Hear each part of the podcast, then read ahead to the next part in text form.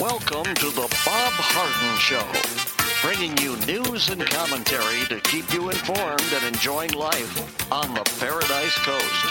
And now, here's your host, Bob Harden. Good morning. Thanks so much for joining us here on the show. It's brought to you in part by the good folks at Johnson's Air Conditioning. Johnson's Air Conditioning is Naples' longest established air conditioning company. They do terrific work. You can find out more and give them a call. The website is johnsonsairconditioning.com. Also brought to you by Life in Naples magazine. Be in the know and stay up to date by reading Life in Naples. The website is lifeinnaples.net. We have a terrific show for you today, including special guest Marc Schulman, the founder and publisher of HistoryCentral.com. We'll be talking about current events. Also, Jim McTague, former Barron's Washington bureau chief and author of several novels, will be joining us as well.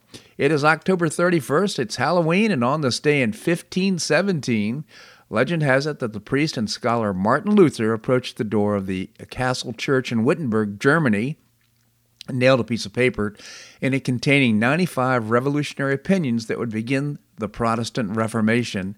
In his theses, uh, Luther condemned the excesses and corruption of the Roman Catholic Church, especially the papal practice of asking for payments called indulgences for the for- forgiveness of sins. At the time, a Dominican priest named Johann Tetzel, commissioned by Archbishop of Mainz and uh, Pope Leo X, was in the midst of a major fundraising campaign in Germany to finance the renovation of St. Peter, uh, Peter's Basilica in Rome. Though uh, Prince Frederick III the Wise had uh, banned the sale of indulgences in Wittenberg, many church members traveled to purchase them, and when they returned, they showed the pardons that they had bought to Luther, claiming they no longer had to repent for their sins. Luther, frustrated with the practice, led him to uh, write the 95 Theses, which were quickly snapped up translated from Latin into German and re- distributed uh, distributed widely. A copy made it to all the way to Rome, and efforts began to convince Luther to change his mind and his tune. He refused to keep silent, however, and in 1521, Pope Leo X formally excommunicated Luther from the Catholic Church. That same year, Luther began again refused to recant his writings before the Holy Roman Emperor Charles V of Germany who issued the famous Edict of Worms, uh, declaring Luther had an outlaw and a heretic, uh, giving permission for anyone to kill him without consequence. Protected by Prince Frederick, Luther began working on a German translation of the Bible, a task that took him 10 years to complete. The term Protestant first appeared in 1529 when Charles V revoked a provision that allowed the ruler of each German state to choose whether they would enforce the Edict of Worms. A number of princes and other supporters of Luther issued pro- protest declaring that their allegiance to God trumped their allegiance to the emperor. They became known as the opponents as Protestants. Gradually, their name came to apply to all who believed in the church should be reformed, even those outside Germany. By the time Luther died of natural causes in 1546, his revolutionary beliefs had formed the basis for the Protestant Reformation, which would, uh, over the next three centuries, revolutionize Western civilization. On this day, many years ago, so, Florida Governor Ron DeSantis' new election crimes unit has recommended state police open a uh, full investigation into the Democrat whistleblower's detailed complaint of a long running, widespread ballot harvesting operation in African American communities in politically important central Florida. Now, this is such an expose. It's so interesting just to listen to. I thought the elections were pretty clean in Florida, but get this former Orange County Commissioner Cynthia, uh, candidate Cynthia Harris filed a sworn affidavit in late August with the Secretary of State's office alleging that uh, illegal operations to collect third party ballots had been going on for years in Orlando area where voting activists were paid $10 for each ballot they took and collected. She uh, described an intricate system funded by liberal leaning organizations that dispatched ballot brokers in black communities to pressure voters to uh, turn over their ballots. The $10 fee per ballot is divvied up among the parties who help complete the harvesting. The collection and delivery of ballots by third parties is illegal in Florida. Uh, the newly created Office of Election Crimes and Security did a preliminary inquiry into Harris's allegations and concluded there was sufficient evidence to warrant a full criminal investigation by the state police, the Florida State Department told uh, Just the News.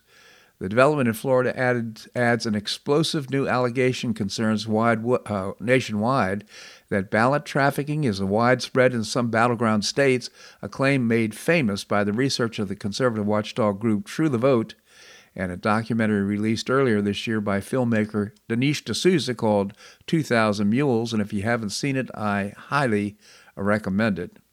2000 Mules, uh, again, documentary by Dinesh D'Souza. Arizona prosecutors have achieved several convictions in the state for ballot harvesting, most recently securing the guilty plea of a former Democrat mayor in Yuma County.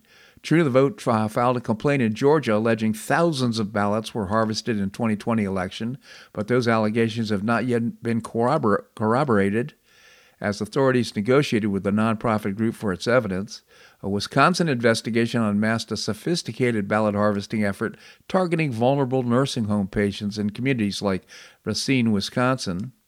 Harris described how much in, uh, in Wisconsin, vulnerable patients in rehabil- rehabilitation centers and nursing homes in Florida were targeted for ballot harvesting and trafficking. Harris alleged that the Orange County Supervisor of Elections, who's held the office for 26 years, has turned a blind eye to the ballot harvesting in her community. The Office of Orange County Supervisor of Elections Bill Cowles said in response to a request for comment regarding Harris's claim that he is not aware of any issues regarding ballot harvesting. I know nothing, he said, so he is unable to comment on this uh, at this time. Florida's had other issues with regard to ballot harvesting over the years. In 2005, uh, Orlando Mayor Buddy Dyer was indicted on a felony charge of paying a campaign worker to collect absentee ballots before his 20, 2004 election, along with three others on similar charges. The charges were dropped by the prosecutor, who said that none of the persons indicted had intended to break the law. Oh, so that's a new standard for breaking the law uh, intention. In 2013, a ballot harvester in Hialeah received one year probation as part of a plea deal after police said she collected at least 31 absentee ballots for the 2012 August primary election. While a felony charge was dropped, the woman pleaded guilty to two misdemeanor charges and counts of illegally possessing more than two ballots from other voters. It's illegal to do here in Florida, and uh, now this criminal investigation unit, I think, is going to clean up the mess in uh, Central Florida. Well, Democrats have spent $40 million this year in an effort to gain control of who counts the votes. Such an interesting story. The New York Times reported Democrats are outspending Republicans, get this, 57 to 1 on television ads for their Secretary of State candidates, and it still may not be enough, the Times admitted. In 2020, Democratic secretaries oversaw a record dumping of mail in votes uh, in 2024, they might not get the chance, even though the party is dumping millions of dollars into the Secretary of State uh, races. Uh, Republicans have spent over $700,000 thus far in 2022 midterms on Secretary of State races, and 500,000 of that was for Brad Raffensperger to fend off challenges in, in Georgia. The New York Times also griped that voters who uh, were too focused on the economy, inflation, and other issues that are outside the purview of the office of uh, Secretary of State. And while a vast majority of Americans view democracy as under threat, uh, striking few see it as a top issue, the Times added, citing a recent New York Times Siena College poll. Imagine that super road. Uh, grocery prices are 13% higher than a year ago, and voters are not making a Democrat talking point about democracy in peril, their number one issue. Hmm. So, New York Times also slammed Republican Jim Marchant, Marchant who is running for Secretary of State in Nevada. He's a good guy because he is in the organization organizer of the America First Secretary of State coalition. That coalition just happens to favor eliminating mail voting, using only paper ballots, returning to a single day of voting, and giving poll watchers unfettered access. This is the ultimate nightmare scenario for Democrats. But the uh, GOP uh, may be fortunate in the 2022 elections due to what leftist Politico termed quintessential curse of down ballot races. GOP nominees for Secretary of State in Arizona, Michigan, Minnesota, and Nevada are in close races in 2022. All of those GOP candidates question the legitimacy of the 2020 election and could be running the next presidential election in those key states. Meanwhile, election integrity developments continue to make headlines in the key swing states of Pennsylvania, where they had a couple hundred thousand ballots sent out with uh, illegal or incomplete uh, data and uh, addresses and so forth in Georgia and, and in Arizona. So the fight continues to make our uh, elections stable and secure. And uh, uh, Jim Marchant, I've just this is great. He's creating a coalition of attorney general candidates who agree that they will uh, uphold the integrity of elections, no matter who wins. Great, great idea. So, if you're not aware, President former Barack Obama struggled to control a Michigan crowd after heckler interrupted his campaign speech in support of uh, Governor Gretchen Whitmer on Sunday or Saturday.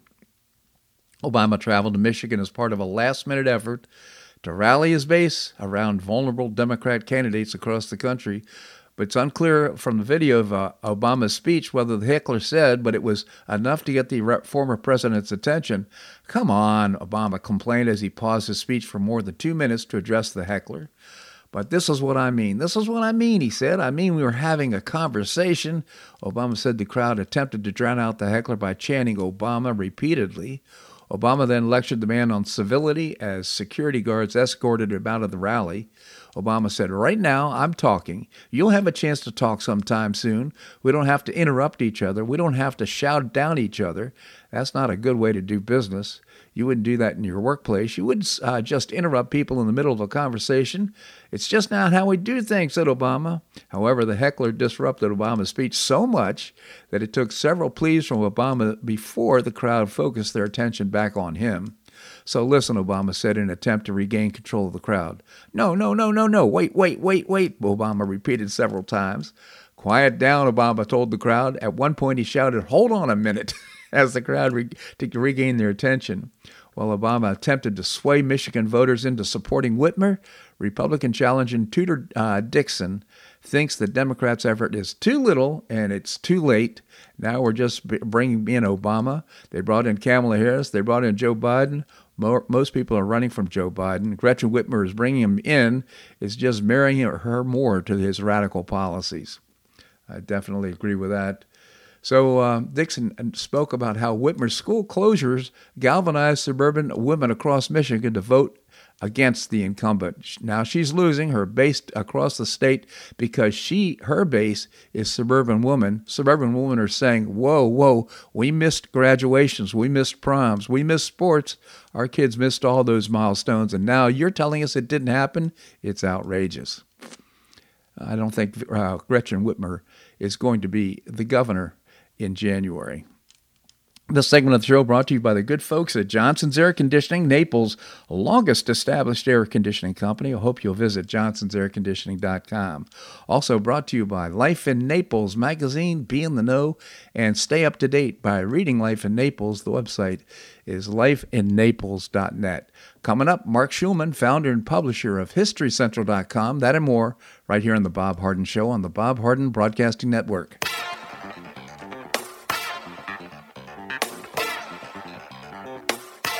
Tuned for more of the Bob Harden Show here on the Bob Harden Broadcasting Network.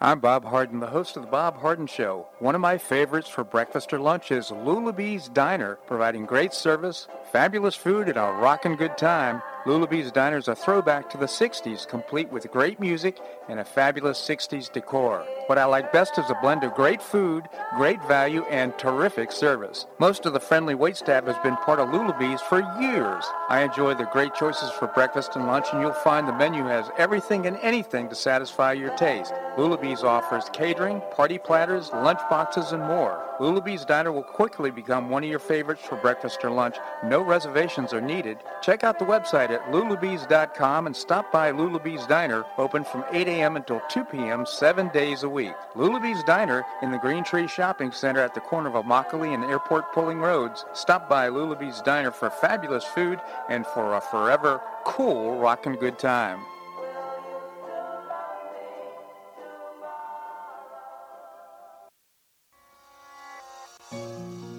Collier County Sheriff Kevin Rambosk says the number one reason the elderly become victims is isolation. The Collier Senior Center goes a long way in keeping seniors connected with the community and with each other. The Collier Senior Center, located at 4898 Coronado Parkway in Golden Gate, provides comprehensive information regarding services and resources that affect the quality of life of older adults and their caregivers in Collier County, empowering them to maintain independent and meaningful lives. Here's Esther Lully, Director of Collier Senior Center everyone. Every senior is welcome. There's diversity there. It's vibrant. It's a caring atmosphere. So there's a reason we offer the services and programs that we do. We want to help enrich the lives of senior members and provide support to their caregivers. Want to find out more? Visit CollierSeniorCenter.org. That's CollierSeniorCenter.org. Or call the Collier Senior Center at 239 252 4541. That's 252 4541.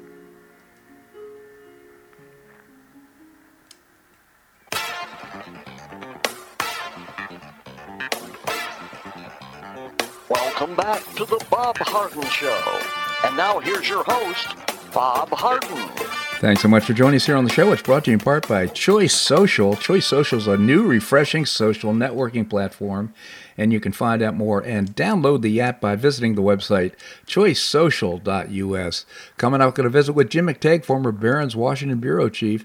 Right now, we have with us Marc Schulman. Mark is the founder and publisher of a terrific multimedia website. It's called HistoryCentral.com. Great for kids of all ages, including you and I. Mark, thank you so much for joining us here on the show. Always a pleasure, Bob. Thank you, Mark. Big election in Brazil yesterday and uh, just yep. appreciate your commentary. Sorry about that. No, no worries about your commentary and thoughts on the election. Well, this was really an election of extremes. They talked about it last week a little bit. I mean, in American terms, it would be. I mean, it, it, think of Bernie Sanders versus Ted Cruz and add a little bit to both sides of them. Mm-hmm. Um, and we've gone back and forth because Lula was was uh, president of Brazil until he was ousted, and now Bolsonaro has had one term. Um, it's really both of them are extremes on, on each side of the of the spectrum, um, and it's a slight excuse me. Um, Bolsonaro was um, very much a COVID denier. It was very much he he's in favor of of not not keeping any of the Amazon lands at all for as as you know left develop develop without a question all of Brazil's resources. Um, and of course, um, he's not particularly into redistribution of wealth in any which way. Um, and um, and his opponent uh, was just the opposite, and almost in every single way. And the election, the country is clearly, you know, very evenly divided. I mean, slightly 51 to 49 um, percent. Um, you know, this was um, it was a close election. It looks like. Um, but a fair election by all accounts, even though there were attempts to to, to make it otherwise. Yeah. Um, so we'll see a, a, radical change in Brazil. There's nothing, no, no question about it. Yeah. Uh, I wish I wish Brazil had someone in in the middle. Yeah. Uh, that would pro- that's probably what it needs, not not to go from one extreme to the other. So apparently, so. Uh, uh, this uh, new president Lula who has been uh, he engaged in some sort of a government kickback scheme. He was uh, indicted for that, and then finally he was released. Those charges have been dropped, since tossed and dropped. Can you comment on that? Not really. I mean, there's a lot of discussions about that and whether the charges were real or was all trumped up. Uh, I, I'm afraid I'm not an expert enough on Brazil to really give an opinion about that. Mm-hmm. Um, clearly, there's an ideological fight in Brazil that's very strong and very clear and the country is evenly divided. You know, it seems to be the nature of the world these days. And when we look at the United States, we can look at a lot of countries that are just evenly divided, and of course, it creates a certain level of political instability because when you're evenly divided, you go from one extreme to the other with a little bit, you know, a, a, a, a bit of a push, and you're on one on the other extreme. I will say I, I really admire the Brazilians for having an election and being able to announce the results in one day. I think that that well, would. But so so far, well, let's hold off a little bit there. I mean, it's a national election, so it's easier. In other words, they're not they don't have all of the issues that we have in terms of states and electoral college and all those sort of things. Uh, but so far, Bolsonaro has not admitted defeat, even though the the Brazilian Election Committee has uh, announced that you know that he is a loser. He has not accepted that yet. So let's see whether we have a uh, another drawn-out process, another attempt to deny deny. We don't know. Do they have um, Do they have some sort of a, a, a ruling around uh, recount if it's within a, a margin of a small I don't believe so. Remember, this is a runoff election already. Mm-hmm. So this is the second time, basically, that um, that Lula has won. He won. He beat Bolsonaro in, in the pre- in the previous election, but there was a third party uh, running as well, so no one got 50% of the vote. And and the difference between them is a couple of million votes. It's not like, you know, let's put it this way: the difference in the last two American elections was somewhere in the area of 80,000 80 to 90,000 votes when, because of the way the states are divided, not in terms of the popular vote, which in both cases the Democrats won in the United States, but the but the actual winning of the vote by you know because of the way the electoral college is set, 80 to 90,000 votes the other way would have changed the results of yeah. both of the last two elections. Right. You were talking about 2 million votes. Yeah. And they don't have an electoral college, so that's something else to be talked about, right? In other words, yeah. you were talking about how it was better that they were able to, you know, they're able to come to a result right away. Well, it's result because it's it's straight out. Who has the most votes? Yeah. So the, um, the United States, we'd come, in the United States, we'd have answers to elections also probably on election night if we did it that way. So uh, another comment is that uh, let's get rid of the bums. Let's uh, let's ch- make a change because everybody's suffering from inflation and all and, and uh, uh, rising oil prices and so forth. So it seems like a, in a lot of elections, people want to just try something new. Right. No, there's no question about that. We see that all over the world. We see that. Um, look, I mean, I was have it later in the show, but might as well bring it up now. So the the EU just announced uh, what its inflation rate is. And inflation rate in October in the EU was 10.7 percent. Wow. highest been in like 20 years. Um, so inflation is a worldwide phenomenon. Um, everyone blames the government, whoever that government is, mm-hmm. for the inflation. Uh, no one wants to get involved in all the complicated reasons why inflation is, you know, between the war in Ukraine and leftover from COVID and all these other sort of things. Um, it's very little monetary policy at this point because the whole world didn't have the same monetary policy, and yet there's inflation basically everywhere it's right now. Um, so, um, yep, throw out the bums. That's the way to view it. Vote, vote against the government you don't like because because of inflation. So why um, why don't politicians figure this out? That you know there's going to be an accounting during the election. They get people get a chance to say uh, what they really feel. Because, because the reality is they have very little to do with it. That's that's the interesting thing. In other words, presidents come and go based on the economy often, right? In other words, a uh, good indicator people say of whether a president is going to be reelected is what the state of the economy, and, and I think nine months before the election. So at some point, I forgot what the magic point is. But the reality is, presidents have limited, presidents and governments have limited, in fact, often on, on the state of the economy these days. Mm-hmm. I mean, things like the Federal Reserve, which is an independent body, have a big, big impact. And then, of course, worldwide factors. I mean, right now, the worldwide factor of the Ukraine war and the price of oil and all these things and the continued um, COVID shock. It still hasn't gone away, especially because of China. So all of these things, and so politicians can get it all you want, and, and they can they can try to explain it or attack based on it, etc. And attacking attacking your opponent, who's the incumbent, whoever he is or he or she is, obviously works well when the economy is doing poorly or least there's high inflation.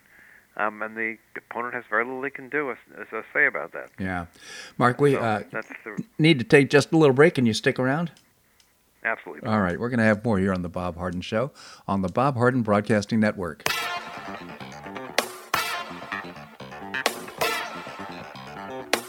Stay tuned for more of the Bob Harden Show here on the Bob Harden Broadcasting Network.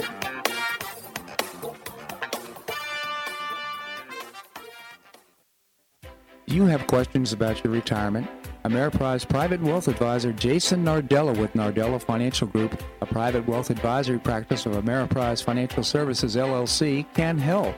With the exclusive Confident Retirement approach, you'll work together to develop a retirement roadmap to get you where you want to go. Call Nardella Financial Group today at 239 325 1041. That's 239 325 1041 Office is located at 9015 Strada Stell Court, Suite 103, Naples, Florida. The Confident Retirement Approach is not a guarantee of future financial results. Investment advisory products and services are made available through Ameriprise Financial Services, LLC, a registered investment advisor.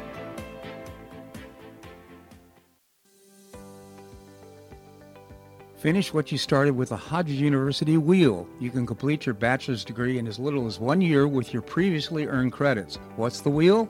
It's a customized bachelor's degree in organizational management. Learn about and apply the business, management, and leadership skills you need to advance your career.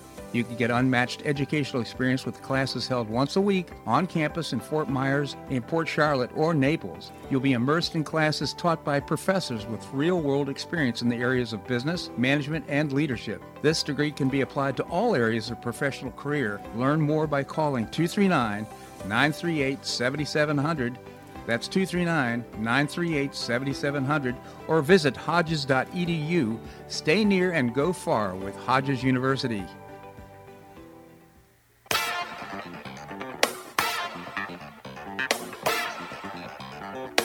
Welcome back to the Bob Harden Show. And now here's your host, Bob Harden. Thanks so much for joining us here on the show. It's brought to you in part by Gulf Shore Playhouse, bringing you professional New York style theater at its very best and building a beautiful performing arts center in downtown Naples. You can find out more and get tickets by visiting the website gulfshoreplayhouse.org. Coming up, got a big visiting with Jim McTague. Right now, we continue the conversation with uh, Marc Schulman, the founder and publisher of HistoryCentral.com. Again, Mark, thank you so much for joining us. Always a pleasure, Bob. Thank you, Mark. Let's talk a little bit about what's going on in Iran. Well, what's going on is the demonstrations are continuing. That's the most amazing thing. Uh, they they come a bit in waves, but they've spread to other aspects of the economy. They've spread across the board. Uh, there was a warning yesterday, I think it was, by the head of the um, uh, Iranian National Guard, warning that the demonstrators have demonstrated for the last time they're going to come and stop it. I don't know. I, I, it's not clear whether they're willing um, really to fire on their mothers and sisters and everything else that's relating to this, because this is still a, very much a woman-led uh, revolt. Uh, I was always skeptical, and we've had this discussion many times over the last 15 years of whether revolt can succeed in a situation where um, where where a country or a government is willing to fi- fire on its own people. We don't really know. It hasn't been tested at the moment. Mm-hmm. Um, so uh, I think there's at least a 30 or 40 percent chance of a real revolution taking place in, in Iran. Uh, there are reports, and I can't uh, talk about how accurate they are of some of the leaders sending their families and money out of the country. Yeah, it doesn't surprise me. I don't know. Yeah. So we'll have to see. I mean, it will be a tremendous change in the Middle East if that happens. It'll um, change almost everything, especially if a secular government comes to control, comes to power in Iran. Um, it would be be a complete, complete and wonderful day. But let's not hold our breath quite yet. Yeah. Do you think people have a memory of living under the Shah and having a secular government that was, uh, you know, free, more free than it is now? And uh, do you think that's still part of the culture? Look, obviously, the people who are old enough to remember, but this is already a long time. Yeah. Um, you know, I mean, um, there are probably 70% of the country have not known anything else in their lifetimes, maybe even more, and certainly don't remember anything else. Uh, people have to be at least in their uh, mid to upper 60s to remember remember a period before the Ayatollahs Yeah. and what it was like to live in those in those years. So on the other hand, they see it. Uh, you know, they're not they're not cut off from the world in the, same way that the North Koreans are, Right. and uh, they know what it is, what the rest of the world is like. A lot of them still tra- have been traveling over the years, and so they know what it could be. Mm-hmm. So um, I think that, that that pressure has been building. Um, I think they, you know, the Ayatollahs probably made a mistake by not um, releasing some of that pressure, and we'll have to see. Yeah. I mean, the, the Like I optics. said, I'm cautiously optimistic. I am as well, Mark. I mean, the uh, the optics of shooting women in the street, it's not, it's just not going to work with the world community. I just don't think so. Uh, a plus, plus the Iranian people. So, uh, But that's the question. The, the question really comes down to it's not the world community. So what? The world community watched Assad kill uh, tens of thousands of his own people, and the world community did did nothing. Yep.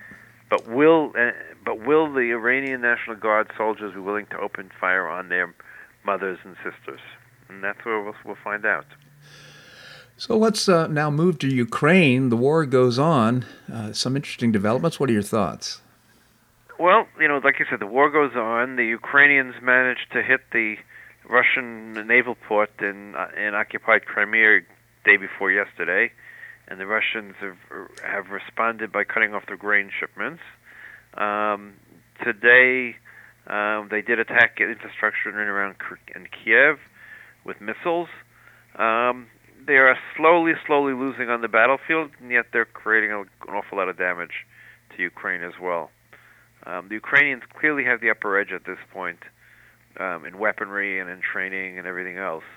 Um, but it's a long, bloody battle. You know, and, and, and we've, we've, we've, I think, disagreed on this in the past, but I'd still raise the question about why wouldn't it make sense to sit down and resolve the conflict so that people are no longer killed and so we can. Uh, because you, you, you, because what does that mean? Putin has made no indications if he's willing to resolve the resolve the conflict on anything but his own terms, which is no Ukraine, basically. Mm. So it's it's nice to say let's resolve the conflict, but Putin is the one responsible for the conflict. So, and the Ukrainian people are the ones who were invaded. So, for someone on the outside, whether it's you or me or or Ellen or, or Musk for that matter, to say that you should all sit down and resolve this conflict. But you know that that that that that, that uh, narrative, I think, assumes that the, the, Russian people are going along with us. I have to think there's a political the, price. The Russian people are unhappy, but it's you know if we go back to it, it's still a dictatorship. Yeah, yeah. It's a dictatorship of one person, uh, Putin. I mean, I don't. There's no question in that in the latter part of World War II, the German people were not happy anymore either. But then, despite you know there were assassination attempts against Hitler, they failed actually. Um, and so the Germans fought to the bitter end because Hitler wanted to fight to the bitter end. Yeah. So we don't know with with Putin, but but you know, it's unfair and wrong to say, well, why don't they just negotiate? Well, they could have just negotiated. He just, he didn't have to invade. But the other side to this is that uh, Zelensky's called for uh, regime change. I mean, he's, his demands are, I think, uh, unforgiving in terms of, uh, in other words, his negotiation negotiating position is all or nothing at this point. Well, that's his position. Doesn't mean what would actually happen when you negotiate. Yeah. But remember something. I mean, the Russians have been involved in large-scale war crimes every single day. Yes. And the question is, is the international law worth anything at all if the Russians get away with all of this? Right, although um, those you know, issues are usually resolved in court, not necessarily on the battlefield. Well, but they're only resolved in court by based on who wins the war. Hmm. That, You know, that's you know, Nuremberg took place because the Allies beat Germany. Good point. Um, what happened in um, in former Yugoslavia and Serbia and the Serbs that were put on trial for war crimes only took place because they lost. Yeah. So, uh, well, I'm sure we'll be talking about this again next week, uh, Marc. In the meantime, let's move on to the U- European Union. Right. So, the European Union, like I mentioned before, the, the fact of the matter is inflation is very high at the moment. Mm-hmm. Uh, but like it's high everywhere.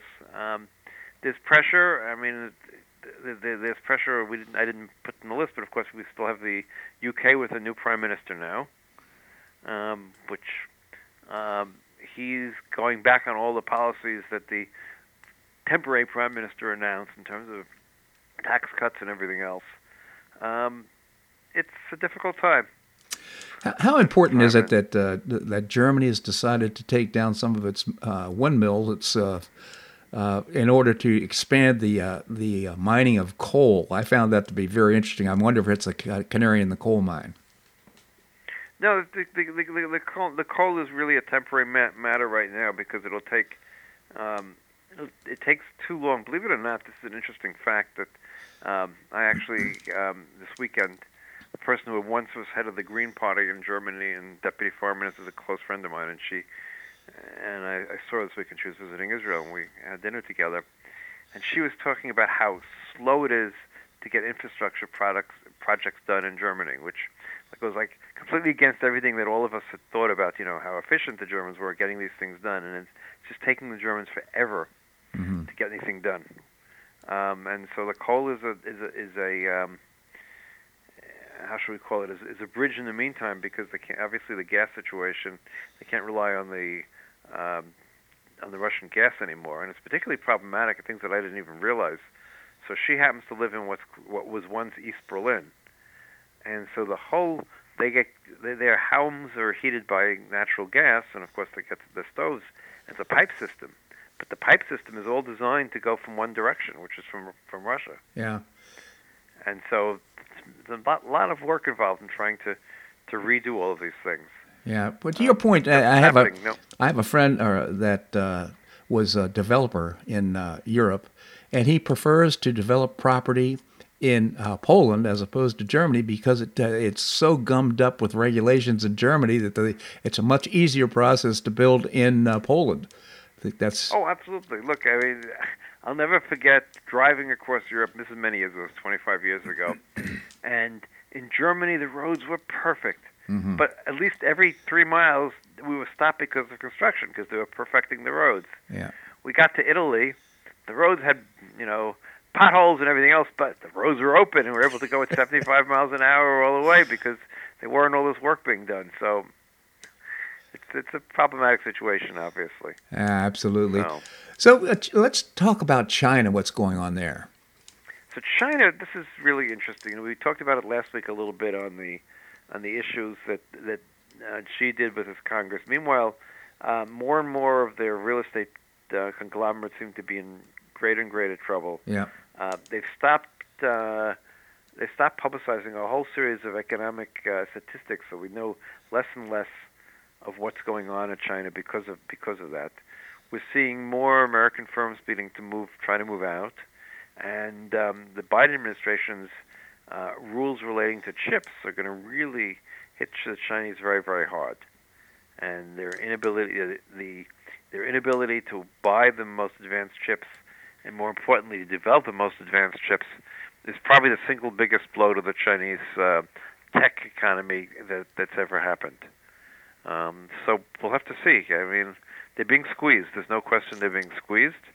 Um, and again, you know, I'm one of those people who always say anyone who writes out writes off the American economy early is making a mistake. So are they? I, I saw, and I didn't read it carefully. I apologize for that. But uh, the, the, that apparently there's some sort of a scheme for Russia and uh, and uh, China to team up to uh, form a, uh, a alternative standard for uh, f- currency, including gold or something like that. Have you heard anything about that? No, I mean they've been talking about this. They've been trying to do this for a while, but the problem that they're having right now is, of course, both currencies are under attack in various ways, and the yuan is particularly under under attack. And once upon a time, you know, it's one of those things. If you remember, maybe five years ago or ten years ago, we were concerned that the Chinese owned so much of our debt that they controlled us. Mm-hmm. Well, over the last couple of years, because of their chi- their economic issues, they slowly had to sell all of that, and uh, they now own less than three percent or four percent of our debt. I did not know that. That is so interesting. Really? So yeah, so that's a big change, obviously, and um, so it's one one less thing. You know, I think I think we have to think three times now, and I say that because there's no question in, in that commercially China is the biggest um, challenge the United States has, but we may have overestimated how dangerous they are to the United States, Hmm. and um, that requires a lot of you know serious thinking, and I think that's one of the things that, we're very bad at is deep strategic thinking, but that's a different story altogether. Well, just like Churchill said, you know, you can always count on the Americans to do the right thing after they've tried everything else. so yeah, well, absolutely. Look, the American economy always manages to to, to come back, yeah. either because of the government or because of the private sector, and sometimes a little bit of both. But it always manages to come back, and I'm quite sure, in terms of worldwide comp- competitiveness, it's clearly going to do it again, and is doing it again. So All right. We'll leave it at that, Marc. I really appreciate your commentary here on the show. Marc Schulman, again, founder and publisher of HistoryCentral.com. Good for kids of all ages, including you and I. Marc, thank you so Have much. You had as well. Thank you, Marc. All right, coming up, we're going to have more here on the Bob Harden Show on the Bob Harden Broadcasting Network.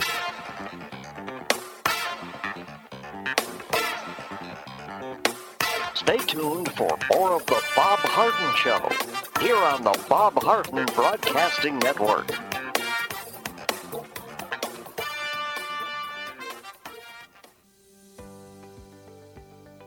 Finish what you started with the Hodges University Wheel. You can complete your bachelor's degree in as little as one year with your previously earned credits. What's the Wheel? It's a customized bachelor's degree in organizational management. Learn about and apply the business, management, and leadership skills you need to advance your career. You can get unmatched educational experience with classes held once a week on campus in Fort Myers, in Port Charlotte, or Naples. You'll be immersed in classes taught by professors with real world experience in the areas of business, management, and leadership. This degree can be applied to all areas of professional career. Learn more by calling 239 938 7700. That's 239 938 7700 or visit hodges.edu. Stay near and go far with Hodges University.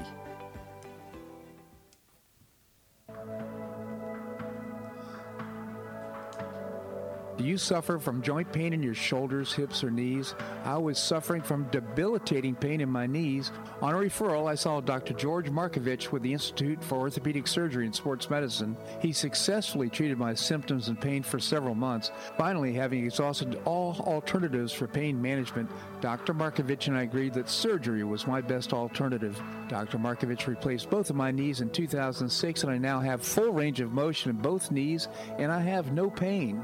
I now play golf and exercise free of debilitating pain in my knees.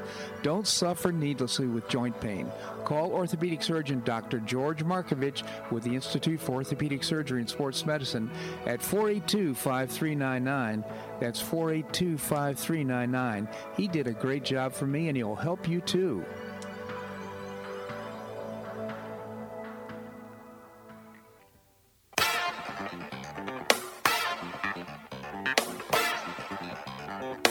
Welcome back to the Bob Harden Show. And now here's your host, Bob Harden. Thanks so much for joining us here on the show. It's brought to you in part by the Foundation for Government Accountability, creating policies and programs to get able bodied folks off of welfare and back to work. It's a moral imperative, and you can find out more by visiting the website, thefga.org. Coming up, we're going to visit with Jim McTague, former Barron's Washington Bureau Chief and author of several novels, great novels, by the way.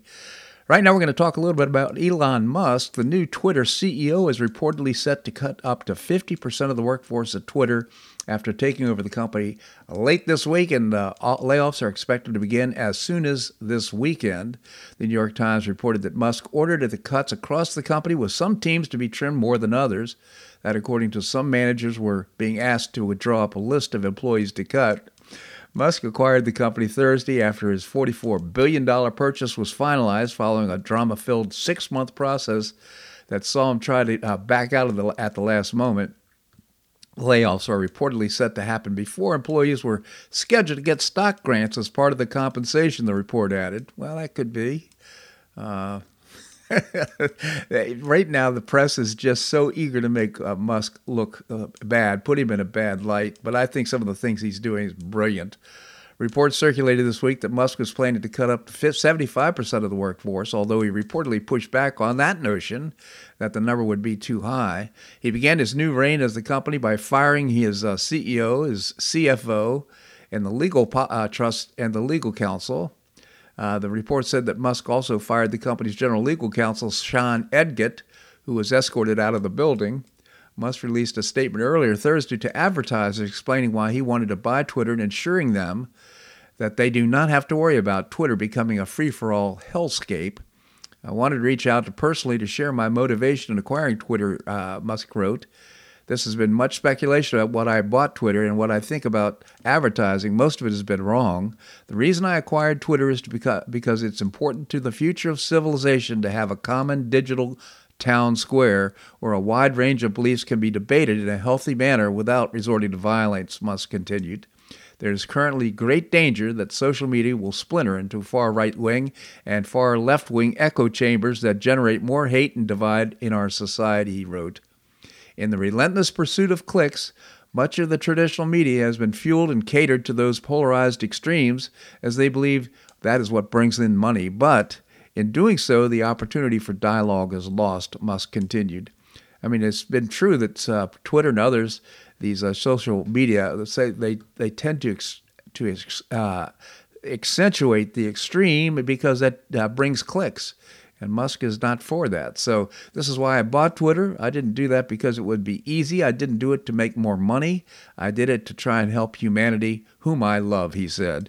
And I'll do so with humility, recognize the failure in pursuing this goal, despite our efforts, is a very real possibility. That said, Twitter obviously cannot become a free for all hellscape where anything can be said at no consequences. In addition to adhering to the laws of the land, our platform will be warm and welcoming to all, where you can choose your desired experience according to your preferences, just as you choose, for example, to see movies or play video games ranging from all ages to mature. So that's the comment on Elon Musk.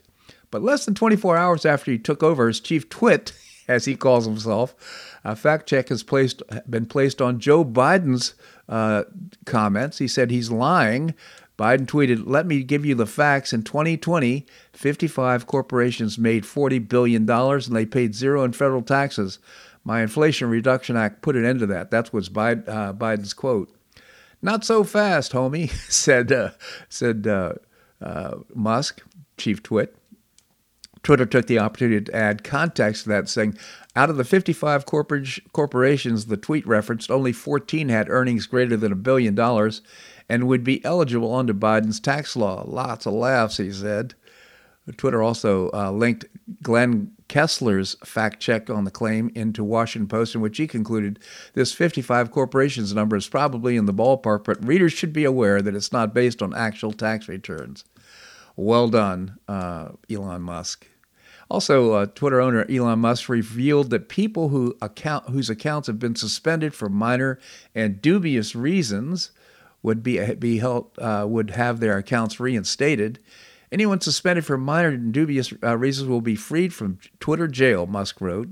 Twitter would be forming a content moderation council consisting of people with widely diverse viewpoints as, as many wonder what uh, accounts associated with big names like Donald Trump would be reinstated, Musk wrote, No major content decisions or account reinstatements will happen before the council convenes. After taking control of Twitter on Thursday night, Musk wrote, The bird is free. Elon Musk. It does raise the question, though, if these uh, people of uh, many uh, points of view get together, will, won't they be just kind of a minor uh, food fight uh, among them about uh, what should be on the Twitter and what should be excluded. Yeah, it's a possibility here. Hopefully, he'll lay the groundwork and make this uh, make these decisions easy uh, for and uh, be able to proceed in making this really a, a good exchange for, as he called it, a town square. We didn't talk about Nancy Pelosi's situation, Paul Pelosi. That's also interesting. We'll just leave that for another time. Coming up, we're going to be visiting with Jim McTague, former Barron's Washington Bureau Chief. That and more right here in The Bob Harden Show on the Bob Harden Broadcasting Network.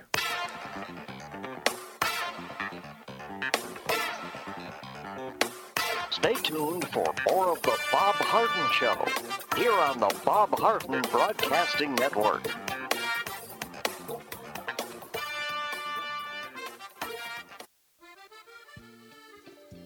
Bleu Provence is one of only 97 restaurants worldwide to receive Wine Spectator's prestigious Grand Award, and they've received it for the eighth consecutive year. Bleu Provence restaurant is temporarily closed for renovations due to damage from Hurricane Ian, and they look forward to serving you again in the near future. In the meantime, you can enjoy their grand award winning wine list with unbeatable prices on more than 2,500 wines by visiting Bleu Provence Fine Wines at 1234 8th Street South, Monday through Saturday between 9 a.m. and 3 p.m. Check out the vast wine selection by visiting Bleu Provence on Facebook or visit the easy to browse website bleuprovencefinewines.com. Visit bleuprovencefinewines.com or if you need help, you can call Jacques directly at 239 821 6772.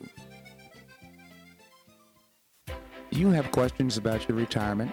Ameriprise Private Wealth Advisor Jason Nardella with Nardella Financial Group, a private wealth advisory practice of Ameriprise Financial Services LLC, can help. With the exclusive Confident Retirement approach, you'll work together to develop a retirement roadmap to get you where you want to go. Call Nardella Financial Group today at 239 325 1041. That's 239 325 1041 Office is located at 9015 Stratosdale Court, Suite 103, Naples, Florida. The Confident Retirement Approach is not a guarantee of future financial results. Investment advisory products and services are made available through Ameriprise Financial Services, LLC, a registered investment advisor.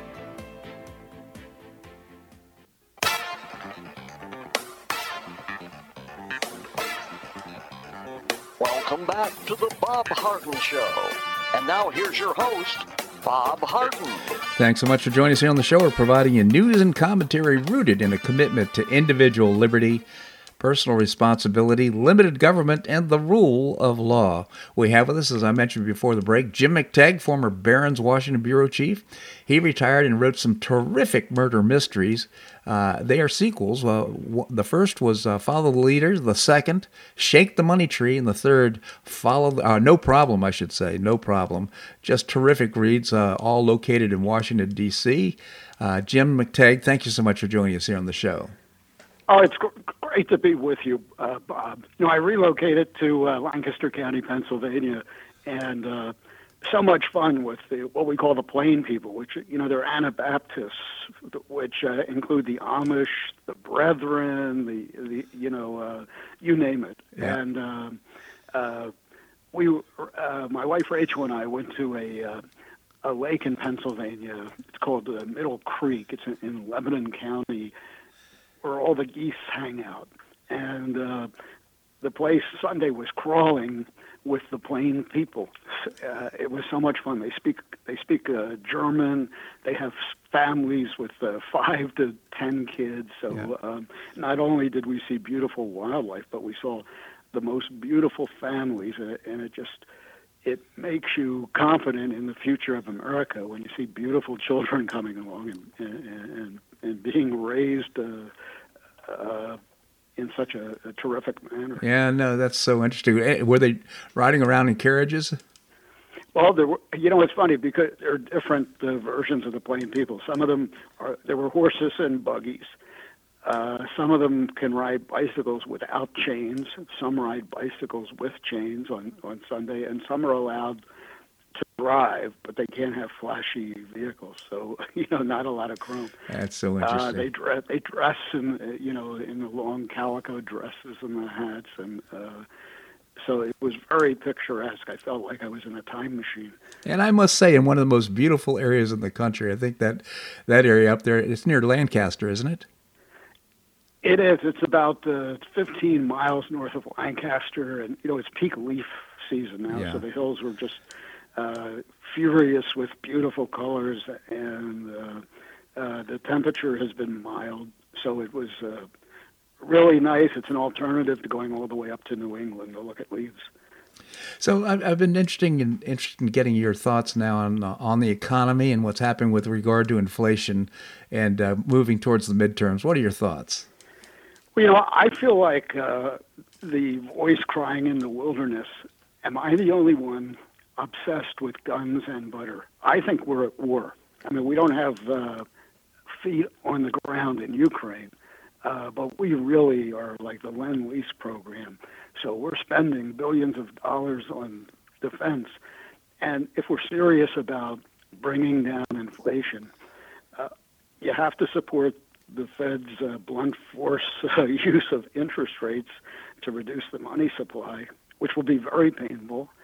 It took uh, Paul Volcker two recessions, one lasting 16 months, to get inflation under control.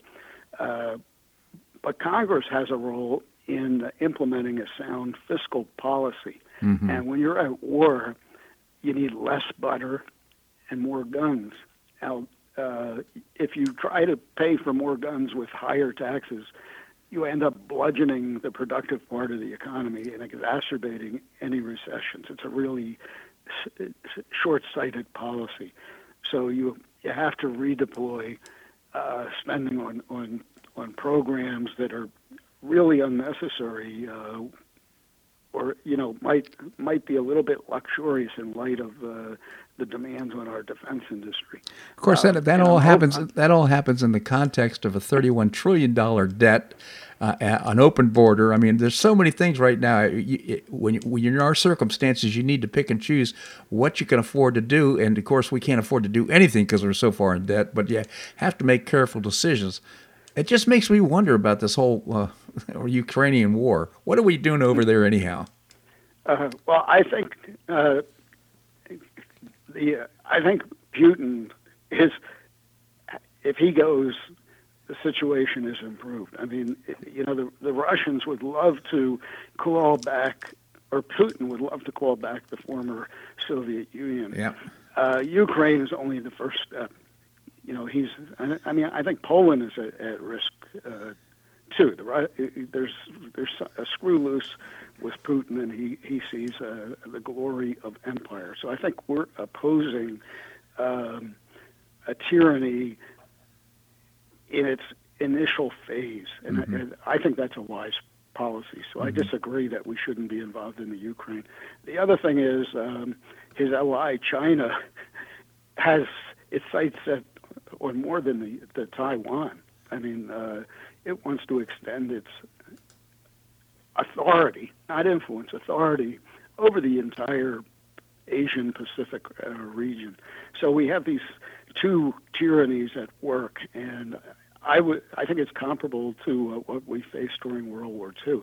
Uh, the problem is we have a government here that can't rally this. It hasn't even attempted to rally the support of the American public Yeah. because it demands sacrifice from all of us. It's going to demand sacrifice for a time in our uh, lifestyles, you know, um, and we don't have politicians that, that can that are disinterested in their own political parties, that, uh, So- you know, looking at what's good for the country. Jim- like Ronald Reagan. Yeah, just riddle me this, Jim. Uh, what I would describe uh, what we've had for the last two years as being sacrifice. In other words, this economy has not been run for the benefit of the American people. They've got special interests, uh, all kind of uh, uh, getting the benefit of what's going on around here at, at at great expense to the American people. How much more sacrifice can we make? Yeah, well, I mean that's you know that's a corrupt Congress. That's pork spending. You know, uh, all the spending you see coming out of Washington is predominantly pork spending. It's old-fashioned, and, and so we need a Congress, and we're not going to get it. I'm, I'm talking utopian talk here. Uh, we need a Congress of patriots that that uh, realizes that we have a serious problem facing the country that could could bring the country down. We could have fiscal collapse, and if if they don't do their work, uh, we're in big trouble. I don't think the Congress will. I'm I'm down on both parties. Uh-huh. I think they're but the parties, the politicians are more interested in their personal survival. I saw the Fetterman Oz debate uh, here in Pennsylvania for the Senate uh, seat. Dr. Oz and John Fetterman, the Democrat. Fetterman was awful. I mean, uh, he clearly is not uh, physically capable of being a senator. Right. Uh, but but regardless, both candidates, when they were asked about fiscal policy and entitlements, uh, refused to answer the questions. They played dodgeball, and the reason is if you're honest with the American public and say, "Hey, listen, we have to have changes, uh, maybe even in Social Security adjustments to make these things uh, financially uh, sustainable." Um, you're going to get voted. You're going to get voted out of office. So Yeah. they're not. They're not going to be honest with people on the campaign trail. And once they are in office, uh, they are so fixated on a long-time career in in Washington, which can enrich you, uh, that- they're not going to take on these tough topics. Because, Oh, well, I, you know? I, I, I, I like to think that these mega candidates, MAGA candidates that uh, that have been endorsed by Trump, I, my hope is they're going to go up there with the whole notion of making America great again, which would lead to making better decisions. Of course, you may be right, and uh, I may be just uh, seeing through rose-colored glasses, but that's kind of the way I see it. Yeah, see, I see Trump as I call him President Line My Pockets. you know, I think I think he's one of the most self-interested uh, people on, who have been up on Capitol Hill. I'm very cynical about uh, both parties. I feel like a, sh- uh, you know, um, I, ha- I have no home politically, uh, and uh, you know, I long for uh, uh, an appearance of a Ronald Reagan who, when Volcker was going to raise interest rates and trigger recessions, said, uh, "If not when, now when? Yeah. If not us, who?" Who exactly? Well, Jim, we're going to leave it at there. I mean, we have so much to talk about, but I wish uh, we were just out of time. But I just genuinely appreciate your commentary here in the show. And again, uh, take a look at No Problem, Jim's latest novel. So interesting, so much fun to read. No Problem by Jim McTague. Jim, thank you so much for joining us here on the show. Thank you. I'm sorry if I was too cynical. Oh, Jim, not too cynical at all. We appreciate different points of view and, and, and appreciate being able to discuss them. That's a wrap here for today's show. I hope you enjoyed it. I certainly did. We've got great guests for tomorrow, including our state senator, Kathleen Passidomo. Uh, Boo Mortenson will be with us. Seton Motley uh, will join us as well. Uh, always appreciate your comments on the show. You can send me an email at bobharden at hotmail.com. I hope you make it a great day on the Paradise Coast or wherever you are. Namaste.